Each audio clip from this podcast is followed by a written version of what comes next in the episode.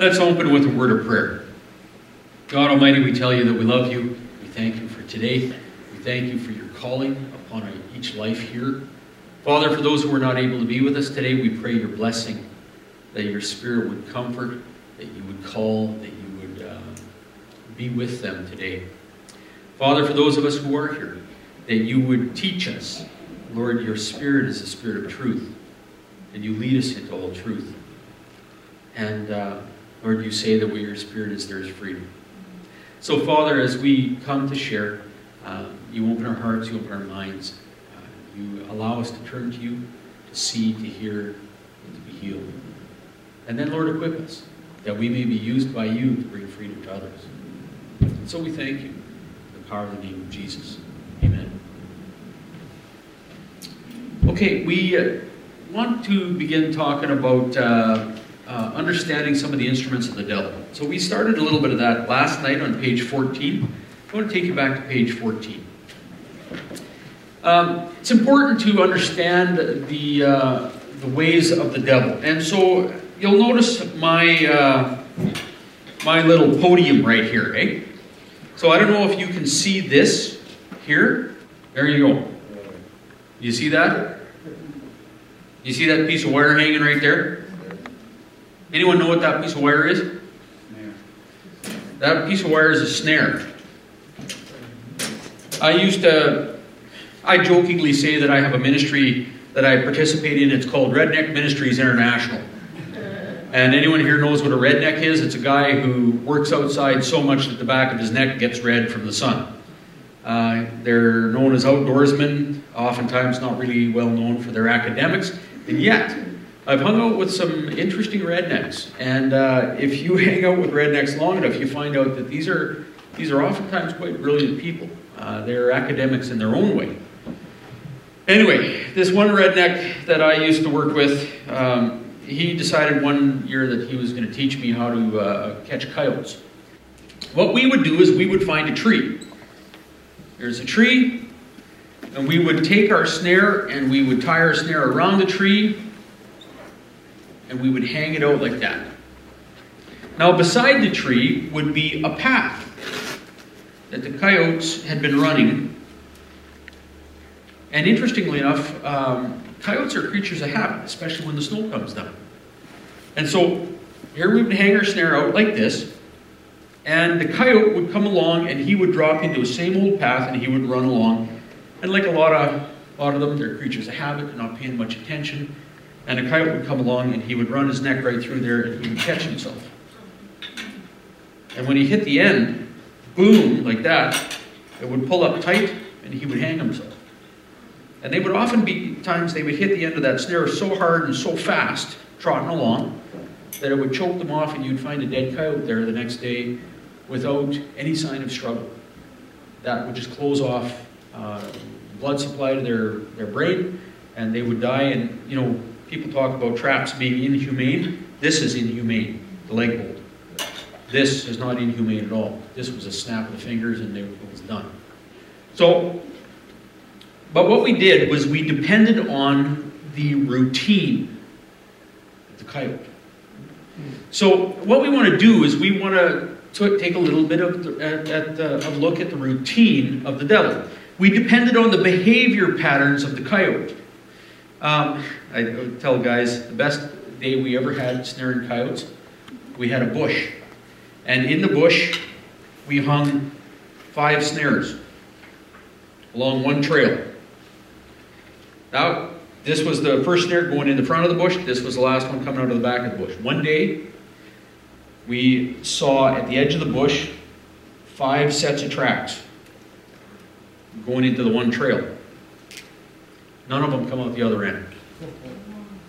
The first guy hung himself here, the rest of them walked around, back onto the trail. Next guy hung himself here, they all walked around, back onto the trail.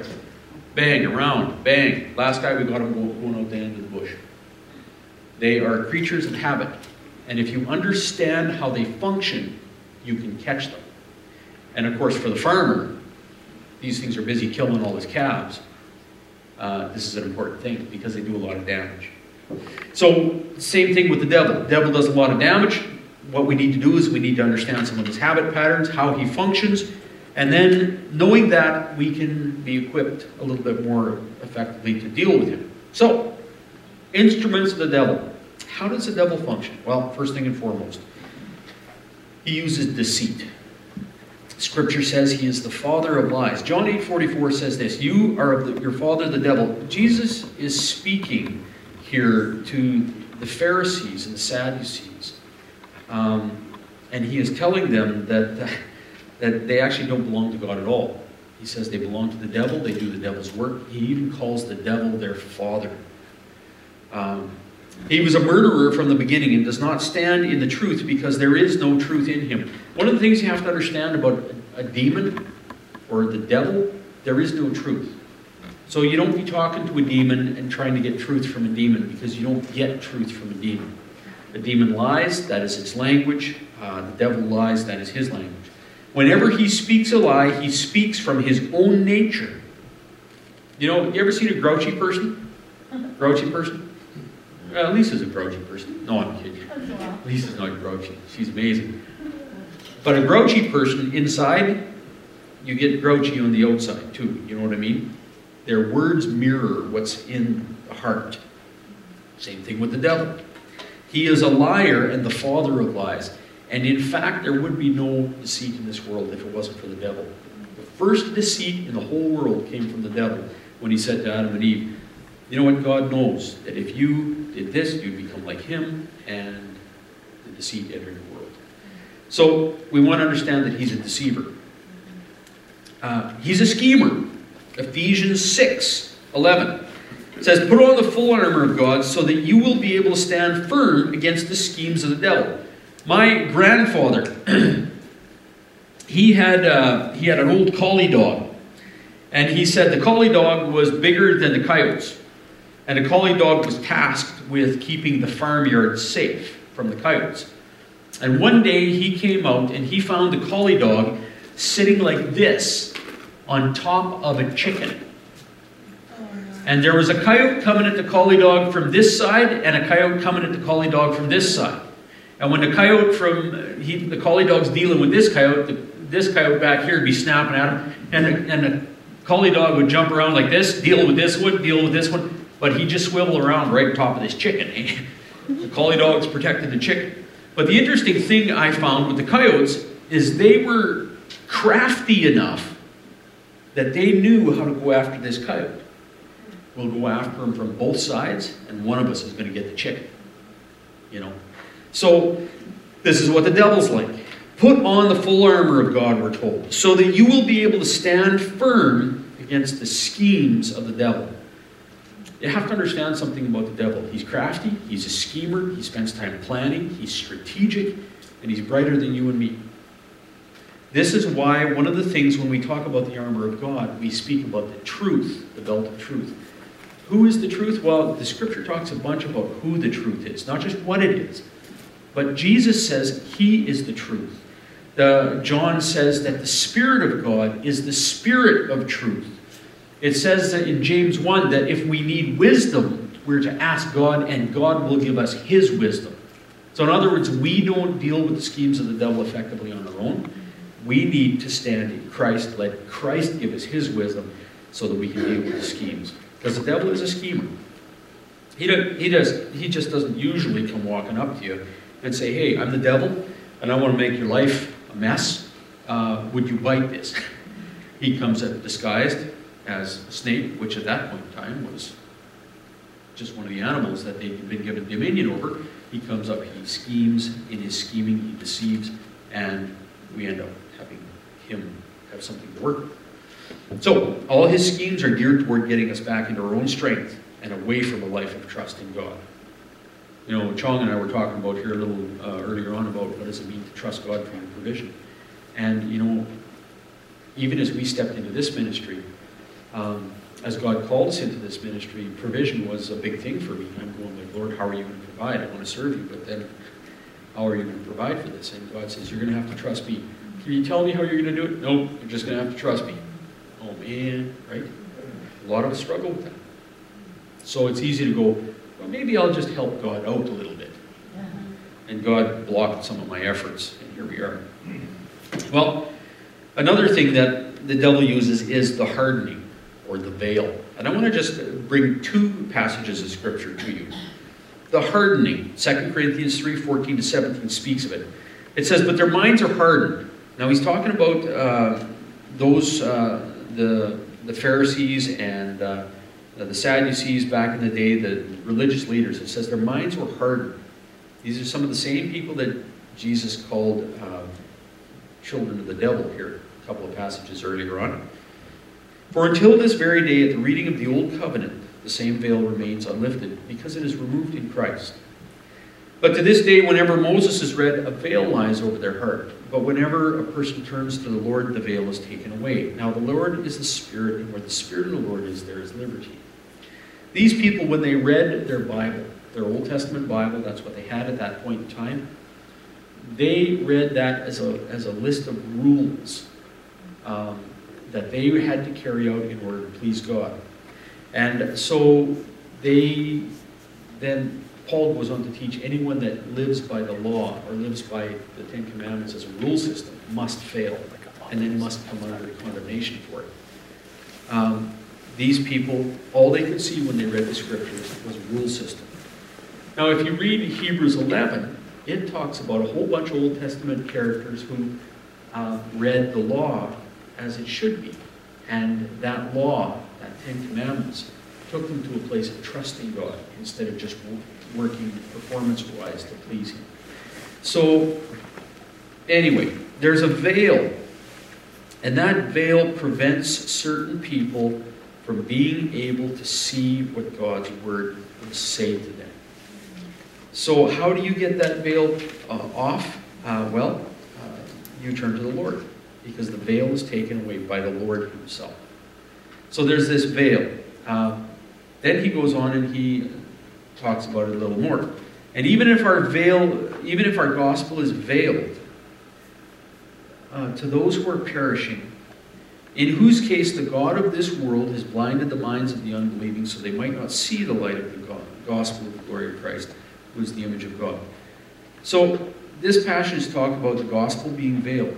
The good news is veiled. And it's veiled to those who are perishing. So we have unbelievers out in the world who cannot see and they cannot believe and they cannot understand. Um, sometimes maybe you wonder, you know, I've shared Christ with this guy and he just it just doesn't seem to compute with him. There's a veil over his mind, is what Paul says here. And he says, Who put the veil there? the God of this world. And the God of this world is one of the titles for the devil. So there's a demonic veil. And he's blinded the minds of the unbelieving so they might not see the light of the gospel. So they can't understand the story of Jesus. Um, so there's a veil, and there's a hardening uh, that can happen. And that hardening and that veil, is, you can't just convince somebody out of that. Excuse me, let's get into a good logical argument, and I will teach you and I will explain to you, and you will now see. Sometimes you have to employ prayer, and the way I pray oftentimes is I pray, Lord, wash this person's mind in the blood of Jesus, strip away the veil so that they can see. And I've had several experiences of people who, when I ask them, Are you interested in God's call in your life? Yeah, but it doesn't make any sense to me. Do you want, do you want to pursue God's call? Yeah, I do. Okay, well, let's pray. And we have prayed, Dear Jesus, wash this mind in the blood of Jesus, help this person see, help this person understand. And then we stop the prayer and then we explain the gospel again. And I've seen people go, that makes sense, and get saved. So there's sometimes when you're sharing Christ and it doesn't make sense to people, you might do just that. Can we stop and pray that the veil would be removed? Yep. Yeah. The question is, can you say you're say you're not with a person and you know a person who is struggling with that veil, God doesn't make sense to them. Can you pray for them that way from a distance? Yes, you can. Absolutely. It's called intercession. And what you're doing is you're interceding that God would remove the veil in their life. Um, I mean, a very dramatic case. I shared a little bit of it here yesterday um, of the lady that came to my Alpha course, and she had a witchcraft background. And, you know, one of the things that she said to me was she said, all the stuff that you're saying is just gobbledygook. It's going right over my head. And I just, so what I did was my approach to her, and I, I teach people that pray with me this way uh, a lot. What you do is you ask permission. Well, you know, are you interested in Jesus' call in your life? God's call in your life, I think is how I said it to her. Yeah, she sort of nods. Yeah. And uh, I said, okay, can I pray for you? Yeah. And so one of the ways I prayed was, uh, Lord, in Jesus' name, this woman has said she's interested in your call. Uh, and so I now take authority. Whatever's blocking her from seeing you or hearing you, I bind your power in the name of Jesus and I wash you off of her mind in Jesus' blood.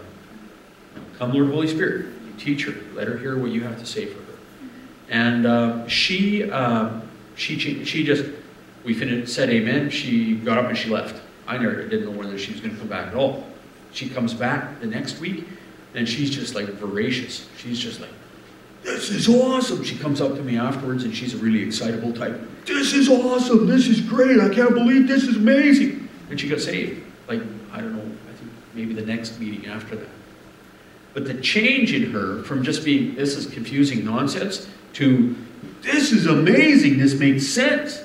It was just like night and day. It was like the veil had been removed. So there is that veil, and you can pray that the Lord um, removes it. If you're sitting with the person, ask them, Are you interested in God's call? Can we pray? And you pray. And if you're not with the person, absolutely you can intercede. Ten Commandments. The devil, interestingly enough, uses the Ten Commandments. Guess what? Guess who, aside from the Holy Spirit, knows his Bible best?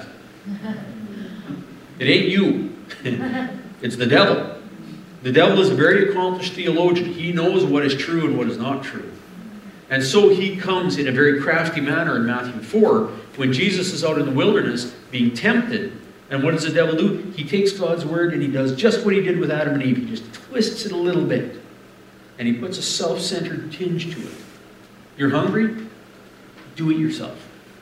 You know, you make the bread for you. Take it in your own hands, right? And Jesus says, no, no, no.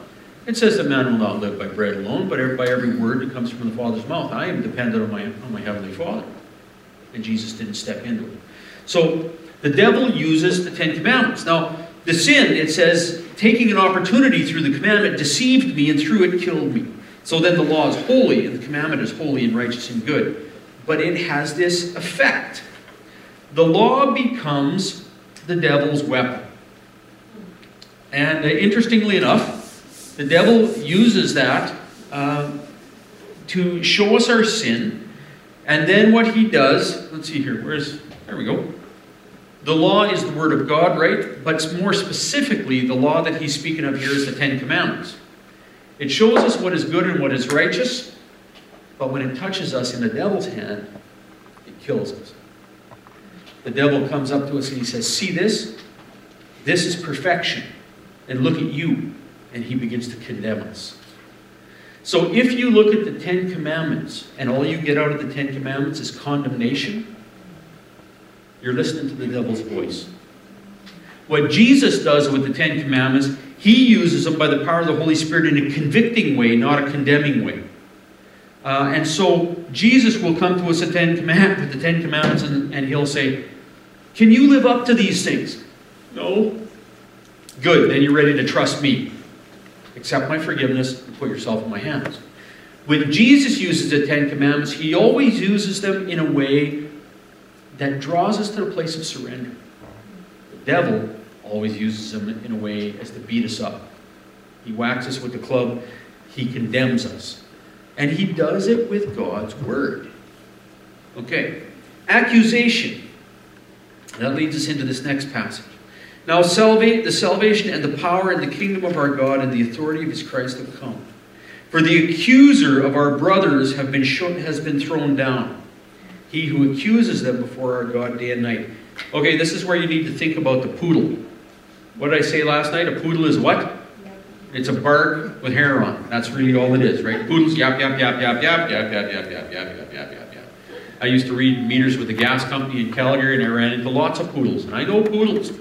And they'd be either chewing on my leg, um, you know, the little old lady would be going, Don't worry, he doesn't bite, then I'd be watching him gnaw his way up my leg, you know. Um, and uh, or he'd be just going yap yap yap yap yap constant. Can you shut him up? Can't be done. He's like the devil. Because that's what the devil does. The devil accuses. He's an accusation with horns. That's all he is. And that's what this scripture says. It says he's an accuser. Who does he accuse? He accuses the brethren. He accuses the sister. he accuses us. He accuses the ones that are the beloved of God. He comes and accuses us. Now, can he make those accusations stick? You know what? If you've accepted the blood of Christ, if you've accepted the forgiveness of Christ, he can't make those things stick. But guess what? It's like me. I got my suit. This is my new rain suit. Right? This doesn't prevent it from raining. What does it do? It just keeps the rain off. The blood of Christ does not prevent us from being accused, it just keeps the accusations off. So we need to understand that. That the, the devil accuses. Look what he did. Look what he did. Look what he did. Look what he did. And Jesus forgives us constantly. So accusation is what he uses. One of the things when you deal with the demonic that you need to learn how to do is every accusation that comes against you, you know what? That goes to the blood of Jesus. You know what? That went to the cross. I'm not receiving that. Yeah, but you did do it. I know, but I'm not, not receiving the accusation. I just simply give my guilt to the cross and I receive the forgiveness. And the devil begins to lose his power to oppress your life. Don't carry the guilt. Does anyone here carry guilt? You carry it well. You're not made to carry it. Don't carry the guilt. Give the guilt to Christ. That's what he came for. So, okay, the good news. The good news is that the work of Christ is finished. So, you know, I had somebody uh, ask me one time, and I, um, has Christ not then accomplished all this? Like, why are we talking about struggles with the demonic? Hasn't Christ totally defeated them all? Absolutely, he has. Uh, and so we need to understand that what we're trusting here is we're trusting the reality of Jesus' finished work. This is what Jesus cried out in John 19 30. He said, It is finished. He's hanging on the cross and he's ready to die, and he calls out, It is finished. What did he mean? He didn't just mean his life was over. What he meant was that what he came to do is finished. And we, we talked a little bit last night of what Jesus came to do. He came to destroy the works of the devil. I came to do this, and now it is finished. The works of the devil have lost their power, they've been destroyed. That's what Jesus cried out on the cross when he said this. So Satan will always seek to convince you that it's not finished and there's more to do. You got to do more praying, more reading, more of something, more that you have to perform. You know, we have a prayer that I oftentimes hand out. It's called a warfare prayer. I gave it to a lady one time, and she came into my office some months later, and she was uh, terrified. I didn't do the warfare prayer right two and a half weeks ago, and I think the devil's got a grip on my life. And I'm going, what? Yeah, I didn't do it right. I only got a chance to pray half of it, and I think the devil got me. Really? Well, you know what? That's a performance based approach.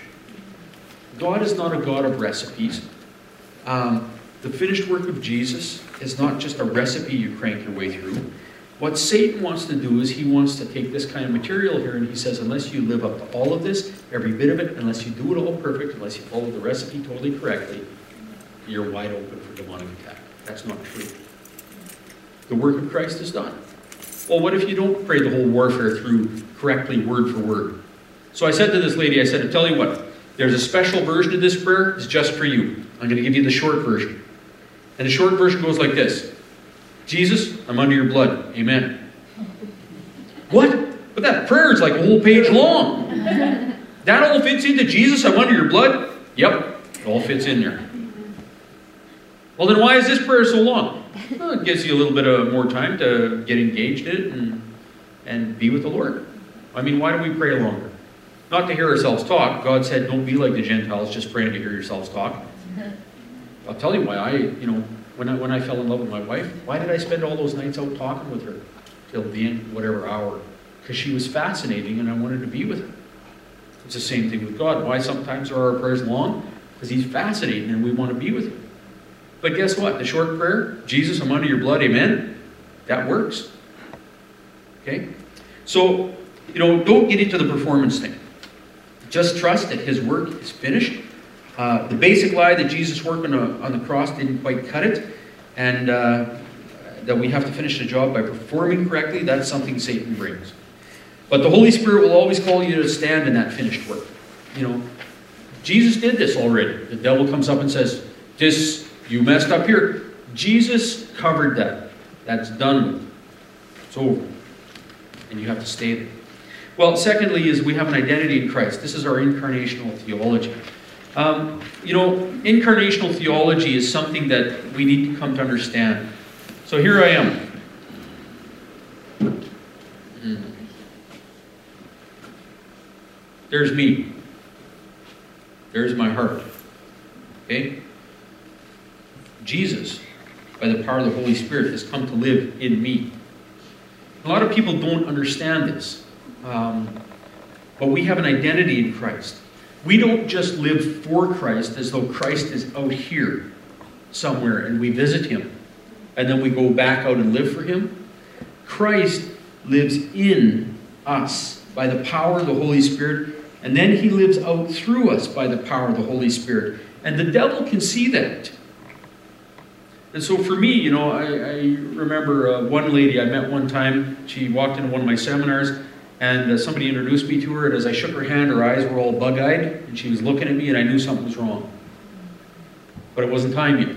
Anyway, as the seminar went on, uh, in one of our sessions, she manifested a, a, a demon and uh, she asked for deliverance, and the Lord set her free. And she comes up to me afterwards, and she said, You know, the moment I walked in and I shook her hand, she said, The voices in my head were screaming, telling me to get out. And she says, I knew that you were going to be the one God used to set me free. The devil can see Christ in you. And the more you come to realize and to live in the fact that Christ is in you, the more confidence that you will walk in and the greater God will be able to use you. Because really, folks, we don't make anything happen, we just let Christ live through us. Right? The enemy can see Christ in us, and he reacts to that presence. So we as ministers of deliverance, we are disciples of Jesus. Galatians 2:20 says this, I have been crucified with Christ, and it is no longer I who live, but Christ who lives in me. This is incarnational theology. This means that you, let's take the suit again. Now we've called this the presence of Christ. Let's change the illustration. This suit is me. And without Jesus in me, I'm just an empty suit. But guess what Jesus wants to do? Every morning I wake up and I say, Lord, I'm yours. And he climbs inside, he zips me up, and he wears me out into the community. You and I were meant to be Jesus. Jesus wants to wear us into the community. Aside from Him, we're empty bags of wind. But with Him living in us, we've become very powerful instruments of His grace in this community. We do, we trust in our identity in Him. It is no longer I who live, but Christ who lives in me. And the life which I now live in the flesh, I live by faith in the Son of God, who loved me and gave Himself up for me. So, what does it mean to live by faith? Does anyone know what does it mean to live by faith in the Son of God? Yeah. See, if I'm the suit,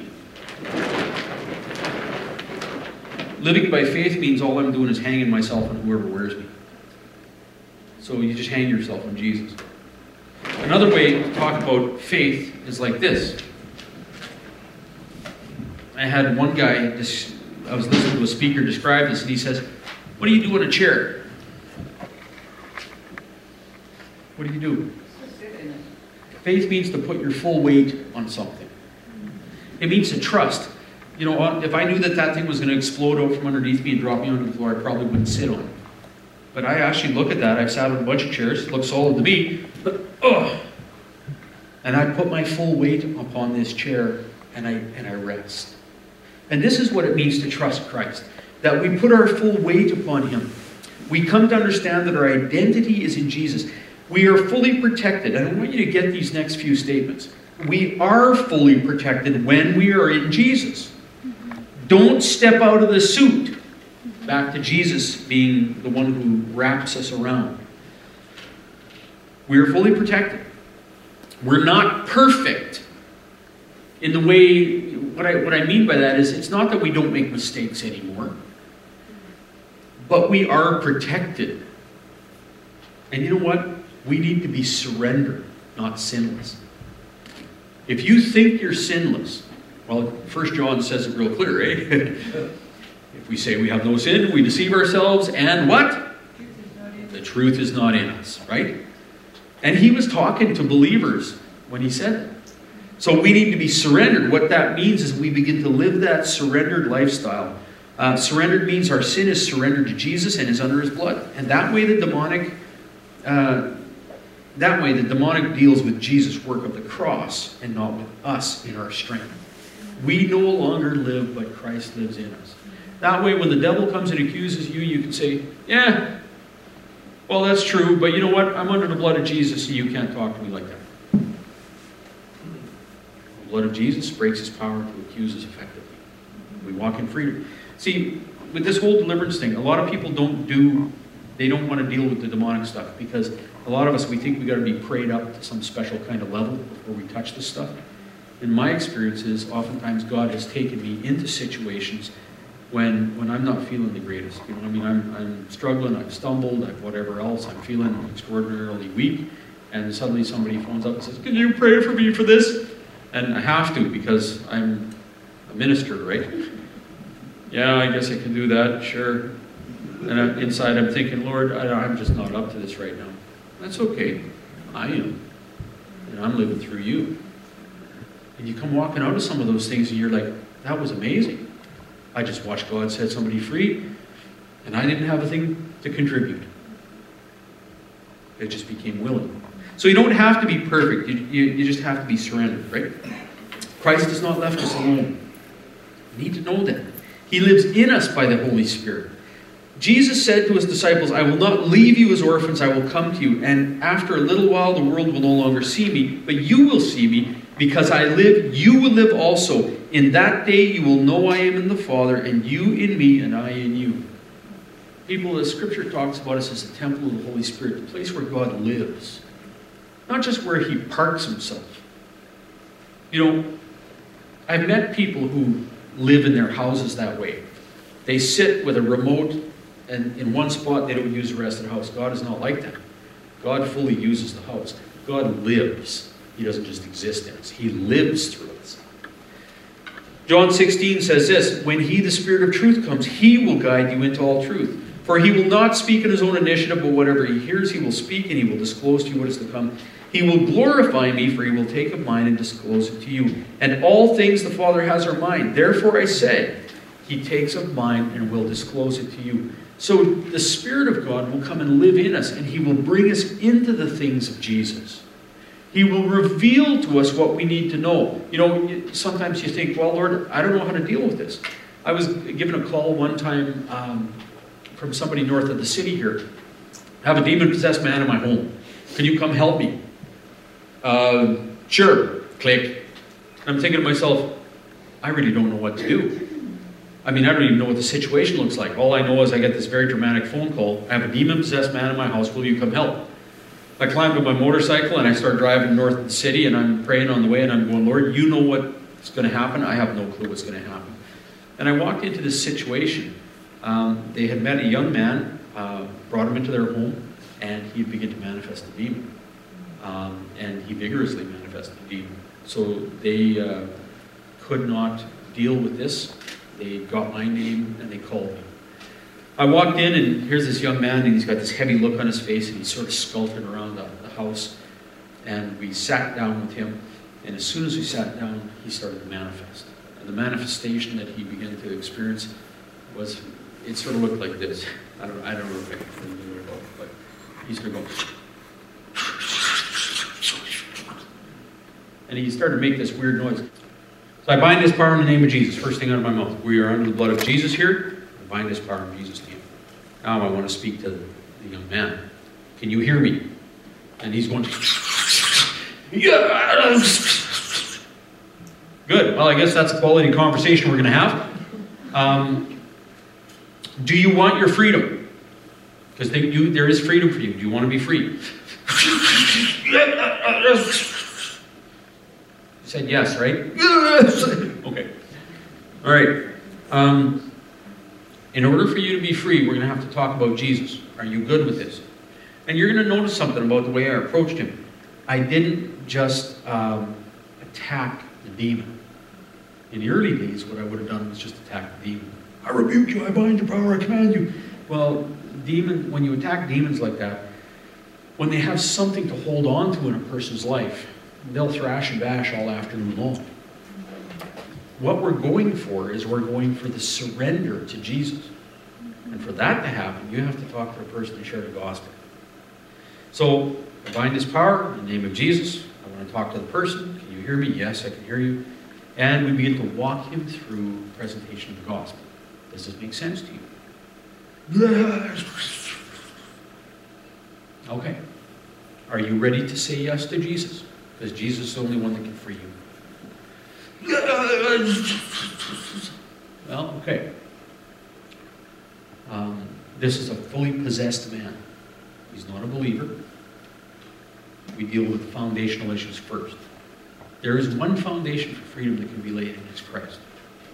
So attacking a demon doesn't help until that foundation is in place. So what the demon wants to do is it wants to block everything. It doesn't want this kid giving his life to Jesus. It doesn't want that relationship to begin because it knows if that relationship begin, its ownership there is done.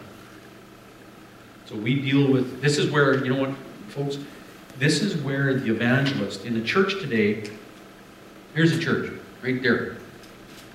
In a church today, we tend to treat the evangelist like a peripheral ministry. He's out there somewhere out on the outer outer edge doing stuff, bringing people in, and then the church is sort of the core. It's not true. The foundation of the church is right here. This is evangelism right there. Yes, evangelism works out here. But the evangelism out here, what this guy is doing out here is he's laying a foundation for this to be built on. Evangelism has to be brought back as the core of all ministry. Because evangelism brings us into the relationship with Jesus, which enables the kind of surrender to take place that allows freedom to happen. Does that make sense to you? Mm-hmm. Anyway, with this young fellow, we're laying foundations first. God's going to give him a new life of faith and a new life of freedom. Anyway, he prays with me. And it's like, okay, pray with me. And you'll hear me in my prayer training seminars teach about how prayer is like a bucket. The words are like a bucket. A lot of people don't know how to pray, and they'll tell you that. I don't know how to pray. I'll help you with the words. But the words are like a bucket. You pour your heart into them, you hand them to God. The words only mean what you load into them. Pray with me, dear Jesus. He's going like this. And I'm going, um, okay, you make sense to me. And we just walked him through. It took probably, I don't know, a half an hour or something like that to walk him through this prayer. He flapped and spit and spasmed. And the rest of his body was like, like somebody had a hold of the base of his spine. It was whip cracking his spine, and his whole body was just like, ugh. the spit was flying. Anyway, he got through this prayer. Dear Jesus, I believe you are who you say you are. I believe you're the Son of God. I believe you died to forgive my sins and to save me from a, from a lost eternity. Jesus, I believe that in the moment you died, you defeated sin, death, and the devil. And I believe that you rose from the dead, and I'm ready to trust you. Jesus, I say today that you're my God, and I worship you. And I now renounce the devil, and I now renounce the grip that he has on my life. The name of Jesus. Amen. Now, the grip that I, I talked with this guy, we'd spent a little bit of time talking. Um, when did this first begin? And you know what he told me? He told me a story. The story he told me was this.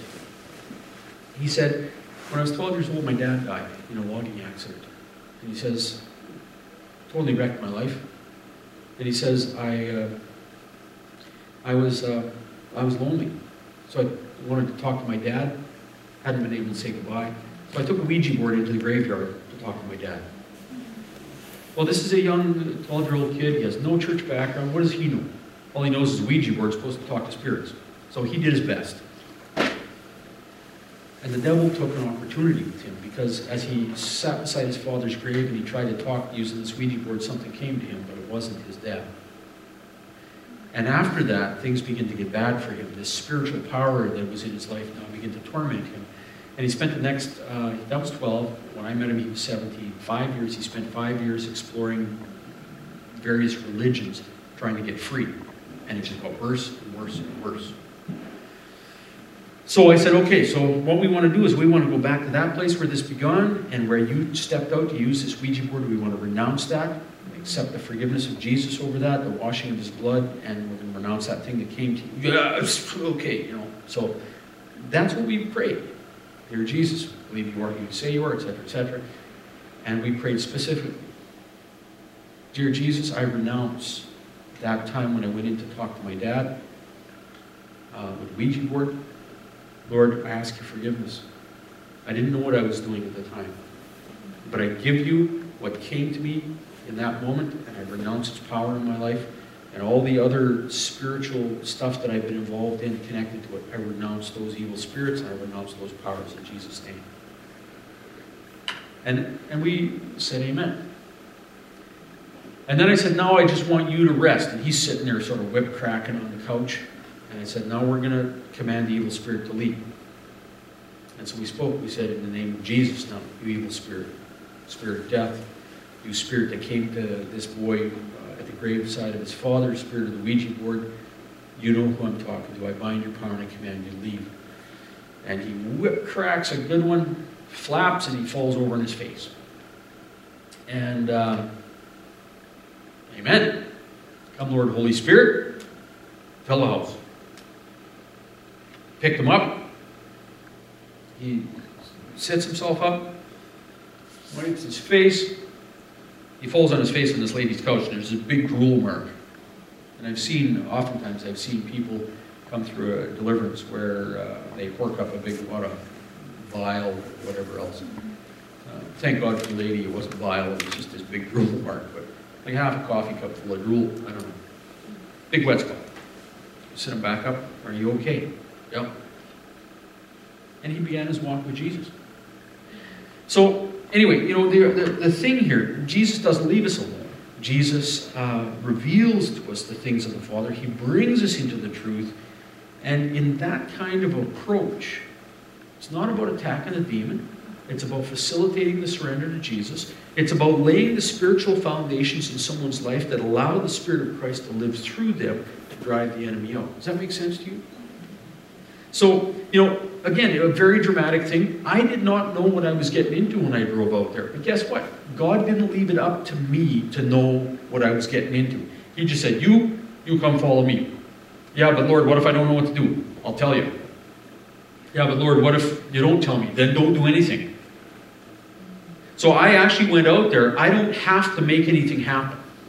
But that's the thing that freaks people out a lot of times. They think if I get into that situation, I gotta know what to do. Well, I've been in a bunch of situations, and I don't know what to do. I was with, in a situation with another young lady who was struggling with possession. And as she began to manifest, I'm thinking to myself, I gotta phone my mentor. I shut everything down in Jesus' name. I'm talking to my mentor. Ring, ring, ring, come on, pick up the phone. And he's not there. Click. Well, I can't get a hold of him, so I guess we're going to have to stop for the night. And the girl looks at me and says, You need to get a whole lot more uh, aggressive. Heck? You're the one manifesting demon, and you're telling me I need to get more aggressive? Yes. What do we do? I don't know what to do. I can't find my mentor. Dear Holy Spirit, please show us what we need. Took a moment of quiet. God spoke, and He led us through the situation. So God does not leave you in these things on your own. Uh, and if you don't know what to do, Jesus, I'm under your blood. And you can stand safe in that place and find somebody to help you who does know. But again, God doesn't leave us alone. He lives in us. He will bring us into truth and wisdom. For, uh, you know, we talk about this whole condemnation thing. We cannot be condemned any longer for our sins and weaknesses. You've got to understand that we live in Christ. There's no condemnation for us. God forgives our sins and remembers it no more. Uh, so hold on to the fact that you can't be condemned. You cannot be condemned. You can still make mistakes. You can still stumble. But you can't be condemned because Jesus took it on the cross.